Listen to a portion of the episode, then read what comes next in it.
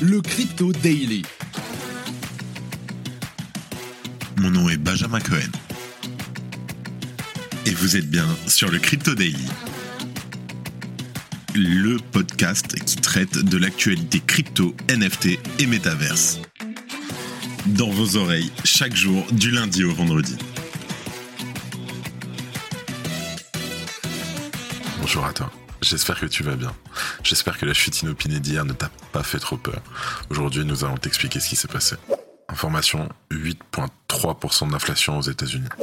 Aujourd'hui, avec les premières news, on va parler d'écologie. Avec les pénuries d'énergie, le débat autour de la consommation des crypto-monnaies, notamment du Bitcoin, ne va cesser de monter. Est-ce justifié? Ensuite, nous parlerons des Doodles, le projet NFT qui a levé 54 millions de dollars et qui atteint maintenant une valorisation de plus de 700 millions de dollars suite à leur dernière levée de fonds. On en parle. Et pour finir, Do Kwon, le créateur de Luna, est visé par un mandat d'arrêt en Corée du Sud. Mais avant tout ça, le coin du marché. Nous sommes donc le mercredi 14 septembre 2022 et nous enregistrons cet épisode, il est midi. Pour une fois, ce n'est pas moi qui vais faire le coin du marché. Nous avons aujourd'hui un invité qui va le faire. Mesdames et messieurs, je vous présente pour la première fois sur le Crypto Daily, Crypto Pixou. Eh bien, merci Ben pour cette invitation. Aujourd'hui, on va parler un petit peu du marché crypto. Alors, qu'est-ce qui s'est passé aujourd'hui, voire hier surtout? On a tout simplement perdu 10% euh, sur Bitcoin et euh, à peu près le même ordre de grandeur sur Ethereum. Alors, pourquoi on a vu cette baisse? D'habitude, je suis pas le genre de personne à vouloir justifier chaque baisse, puisque des fois, c'est juste eh bien un échange entre l'offre et la demande, pas forcément de news pour stimuler justement ces changements de prix. Mais hier, en fait, on a eu tout simplement l'annonce euh, de la mise à jour du CPI. Donc, le CPI, c'est un indice qui permet de suivre les changements de prix aux États-Unis, notamment d'un point de vue consommateur. Et il s'avère que les chiffres ont été plus hauts que prévu, ce qui nous montre que l'inflation ne s'arrête pas et que les consommateurs en pâtissent, ce qui n'aide pas forcément euh, eh bien l'économie à se relancer. Et suite à ça, en fait, on a eu le S&P, donc qui est un indice qui regroupe euh, bah, les 500 plus grosses valeurs américaines, qui a notamment pâti euh, de cette news, qui a tout simplement perdu 5% en ligne droite. Et eh bien, on a justement vu euh, ces dernières semaines que Bitcoin et Ethereum étaient assez corrélés euh, récemment au marché traditionnel. Et ici, ça n'a pas manqué. Les cryptos ont suivi et ont énormément retracé.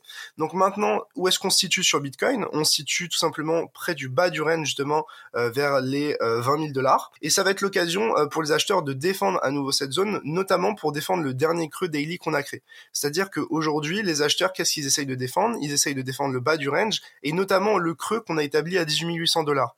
Si on est acheteur, on veut défendre une tendance haussière. Et pour amorcer une tendance haussière, il faut créer des creux de plus en plus haut et des sommets de plus en plus haut. Donc ici, on veut créer un creux plus haut que le précédent. Ici, autour de 10 800, on veut créer un nouveau creux autour des 20 euh, 000 dollars. Et donc maintenant, ça va être réellement le moment où les acheteurs vont devoir défendre ce prix-là pour essayer de pousser plus haut et pousser vers les 25 000 dollars. Si on ne défend pas ici les 20 000 dollars et donc euh, qu'on retrace sous le dernier creux, vers les 18 800, 19 000 dollars, il y a de grandes chances qu'on casse le support daily qu'on avait instauré autour des 19 000 dollars. Et en dessous, c'est littéralement un vide euh, astral, c'est-à-dire que en dessous des 18 000 dollars, on n'a pas grand-chose, si ce n'est un support euh, hebdomadaire autour des 16 500 dollars, qui récemment n'a pas été euh, testé, donc à voir si celui-ci réagit. Et après des grosses zones mensuelles entre les 10 000 dollars et les 13 500 dollars. Donc globalement, tant qu'on tient les 18 800 et qu'on arrive à créer un creux plus haut que le précédent autour des 20 000 dollars euh, et qu'on arrive à grind et donc monter à partir de là, tout va bien. Mais si on commence à perdre les derniers creux, ça risque euh, eh bien de s'envenimer euh, pour Bitcoin et Ethereum. Donc affaire à suivre, mais semaine très intéressante à venir. Et merci à toi Pixou pour ton intervention, c'était super. Vous pouvez suivre CryptoPixou sur Twitter et sur YouTube, je vous mets les liens en description. Les crypto-monnaies consomment-elles vraiment trop? La semaine dernière, les représentants de l'industrie crypto-française étaient invités au ministère des Finances à Bercy pour parler de nombreux sujets, et notamment de celui de l'impact énergétique du secteur. Cette réunion, qui doit en appeler une autre en octobre, n'a rien d'un hasard. Elle correspond à la remise prochaine d'un rapport gouvernemental sur l'impact environnemental des activités numériques. Elle intervient aussi moins de dix jours après que le chef d'État Emmanuel Macron ait rappelé que les industriels devaient se serrer la ceinture face aux pénuries d'énergie. Et bien entendu, l'industrie crypto ne va pas échapper à la règle. Le phénomène n'est d'ailleurs pas que français. Partout, les gouvernements veulent limiter la consommation énergétique et éviter une explosion sociale. L'industrie crypto est appelée à faire des efforts. Ces dernières semaines, certains mineurs américains ont été gentiment obligés de limiter leurs activités. Mais est-ce que c'est justifié? Selon l'université de Cambridge, dont les travaux font référence en la matière, le minage de Bitcoin représenterait à peu près 14% de la consommation d'énergie mondiale. C'est environ ce que consomme un pays comme le Kazakhstan. En se basant sur ce chiffre, le constat est clair. La consommation énergétique des cryptos est un vrai sujet que personne ne peut balayer d'un revers de la main. Reste que le minage demeure l'une des activités les moins polluantes de la planète. Selon des données émanant d'un rapport publié en septembre 2020 par l'université de Cambridge, 39% des énergies utilisées par le minage de Bitcoin seraient d'origine renouvelable. Et imaginez aujourd'hui en 2022 combien de pourcentage? Le chiffre doit être bien au-dessus. Interrogé il y a quelques mois sur le sujet devant le Congrès américain, le patron du mineur Bitfury, Brian Brooks, a quant à lui expliqué que le minage américain était à 58% issu d'énergie renouvelable, incluant hydroélectricité, éolien, solaire, nucléaire et la compensation carbone. Outre ce point, le minage présente plusieurs avantages d'un point de vue environnemental. Il permet de financer la construction d'installations comme des barrages hydroélectriques, des éoliennes ou encore des panneaux solaires. Comment? Tout simplement en utilisant l'énergie en surplus. Toute l'énergie qui n'est pas consommée est utilisée pour miner. C'est ce qui rapporte des crypto-monnaies et in fine finance ces installations cruciales pour la transition. Tout simplement pourquoi? Parce que l'électricité qui n'est pas consommée ne coûte pas cher. Le minage permet aussi de ne pas gaspiller l'énergie issue du gaz de torchage.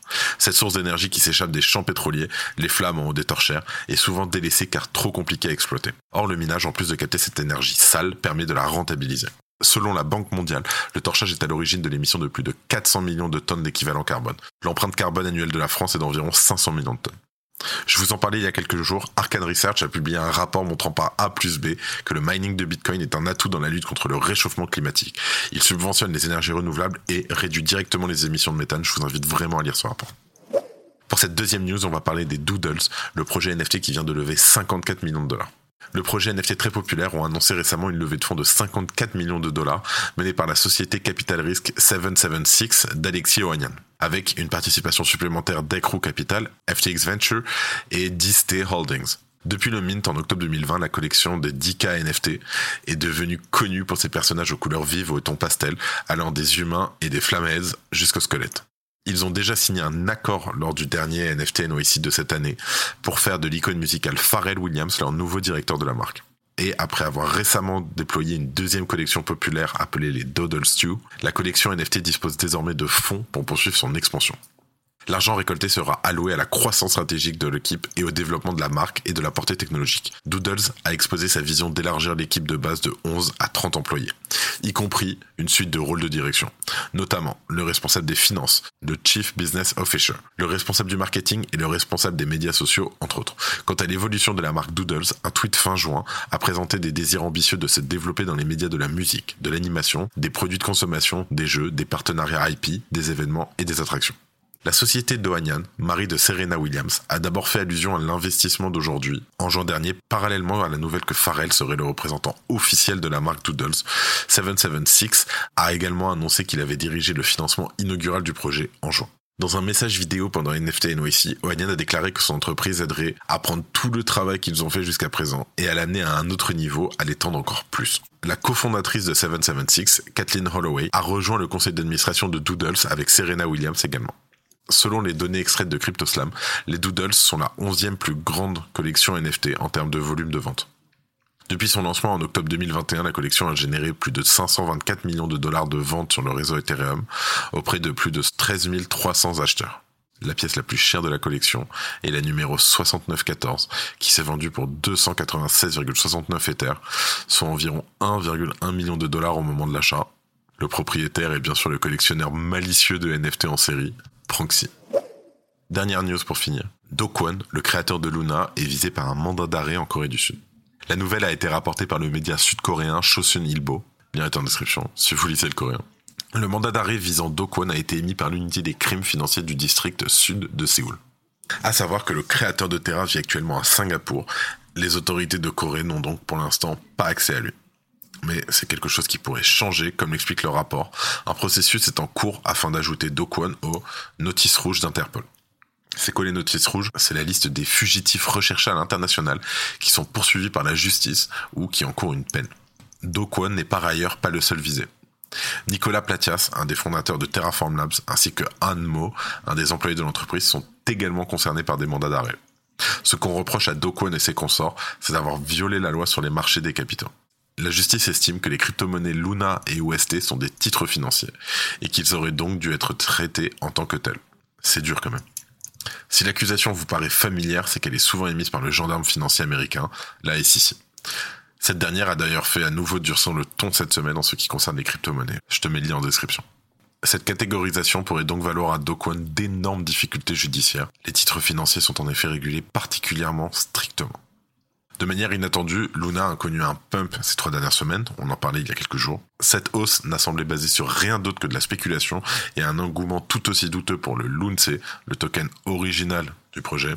Le Luna a par ailleurs bien chuté depuis sur ces dernières 24 heures en prenant près de 24%.